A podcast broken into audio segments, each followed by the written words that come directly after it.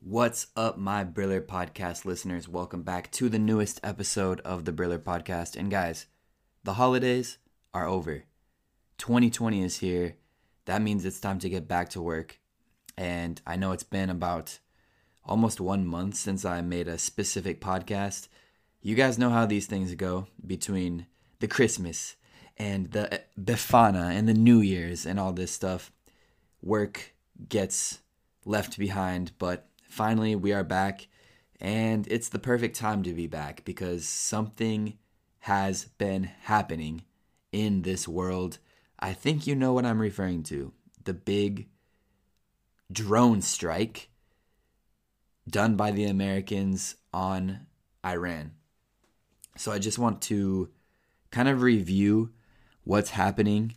And first I'll give like a brief explanation of what's been happening and then maybe at the end I'll even add some personal opinions. But I just want to start by saying it's not like I'm an expert on this and really few people are. So in order to make this podcast which a lot of people have been requesting, I have had to do a lot of research and like studying and I've really tried to simplify it all and so in this podcast, I'm just going to kind of review my notes and share what happened. So, why is this becoming such a prominent topic in the news? Because on January 3rd, the American military had a drone strike at the Baghdad airport in Iraq. And a result of this was that Qasem Soleimani, Iran's military leader, was killed. And a lot of people are forgetting that he wasn't the only prominent figure killed. There's another military leader from Iraq named Abu Mahdi al Muhandi. Of course, my pronunciation is probably terrible, but he was killed too. So these two prominent figures were killed in this attack. So, as a response to this, I've seen so many different reactions and a wide range of feelings and beliefs about whether or not this is this was something good to do or if it was something terrible to do. So let's back up and first realize why did the US do this? Of course, there has been a lot of tension between Iran and the United States recently. Starting more recently on December 27th, an Iranian rocket killed an American and it wounded many other Americans. So that was kind of the first step. Four days later, on New Year's Eve, December 31st, the U.S. Embassy was attacked in Iran. So, in the span of less than one week, there were two anti American attacks in Iran. So at this point, the US military leaders came to President Trump and gave him a bunch of options, one of which was to attack and attempt to kill Soleimani. This was the choice that Trump opted for. He said, Yeah, let's do the kill. And apparently, a lot of US military leaders were surprised or even concerned that this was the option he took, perhaps thinking he could have gone with a lighter option. This was the most extreme. Killing him was, of course, the most extreme. But Trump says that he'll always do anything to protect the USA, and Soleimani was a threat to the USA. So, with that in mind, he wanted to go to the extreme and kill Soleimani. So, of course, Twitter has been a huge thing during all of this, and Donald Trump's Twitter is always blowing up. And it's not a surprise to anyone that during these attacks he is tweeting. The first tweet was simply a picture of the American flag, which I'm looking now. It has 172,000 retweets of course, saying like we are America. We are strong. We had this attack. U.S. pride. So that tweets just blew up. And yeah, now another tweet I'm reading, he says Iran is talking very boldly about targeting certain USA assets as revenge for our ridding the world of their terrorist leader, who had just killed an American and badly wounded many others, which is what I was referring to about the missile strike on December 27th. Not to mention all of the people he had killed over his lifetime, including recently hundreds of Iranian protesters. So Trump's making the argument that this guy's just straight up a terrorist and he's not good for anyone. He's killing Americans and also even Iranians. So maybe in this sense, the attack was justified. Um, so that brings me to Iranian, the Iranian response. You know, what are they saying now? They have just been attacked. Their military leader has been killed. What are they saying now? Well, their first response was that there were three days of mourning. So, just a period where they were sad about what had happened and just thinking about and respecting their late leader. Of course, there have been a lot of protests, thousands of people in the streets protesting the quote unquote assassination of Soleimani.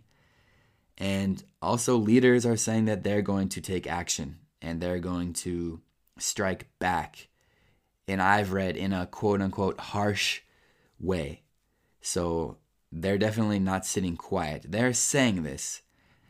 Um, and actually, there was some recent response with action by Iran, which didn't kill anyone. And Trump responded and said, like, everything is well. Like, they attacked us, but no one was killed or injured. So maybe their response so far hasn't been too powerful. Um, but they are threatening to respond hard and harder and harder. So then Trump himself has responded back to these threats and saying something along the lines of the American government has spent 2 trillion dollars on improving the military. So if Iran dares attack the US, they will be met with this brand new shiny military equipment in a hard, hard way. So, of course, Trump is warning strongly for Iran to not strike back. A lot of this is coming in tweets, of course. Um, so that's kind of now today's January 9th. That's basically where we stand now. And of course, the tension is very high. A lot of people are saying there's going to be a war or even World War III. I personally don't think too much was is going to come out of this. I don't think a new war is going to begin. And I read somewhere, let me pull it up real quick. Following Soleimani's death, the US has sent more troops to the region, but Trump claims that he doesn't want war. He actually said he did this to stop a war because considering Soleimani had been attacking America, tensions were rising. Soleimani was doing a lot against America. Now the fact that he's dead, it kind of kills the tension in that sense. So Trump's belief is his action ended a war.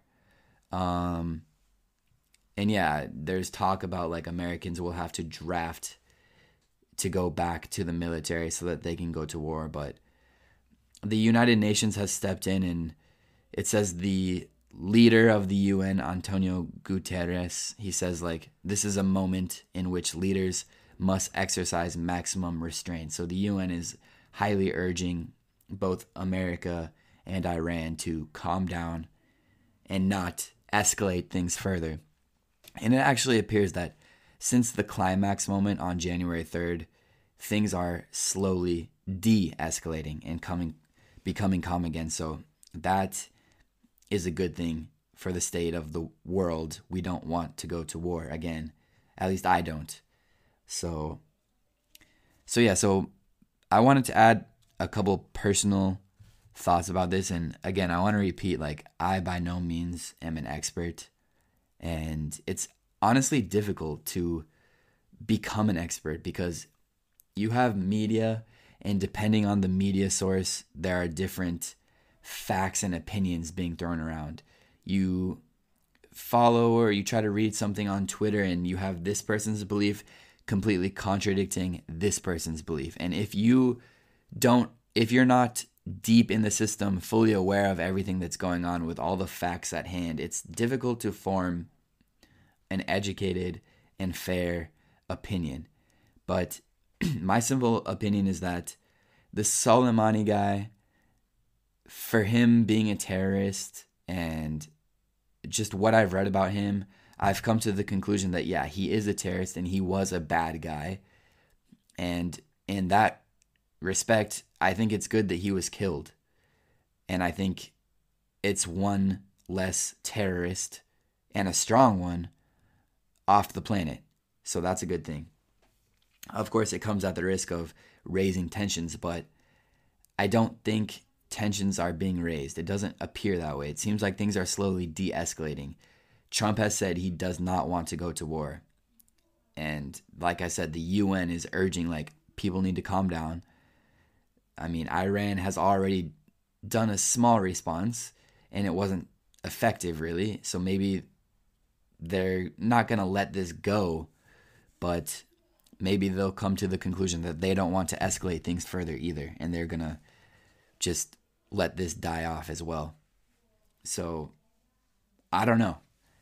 I mean, the simplest answer is I don't know, but I don't feel too negatively about what's happened. I feel like in the end, maybe this is a good thing.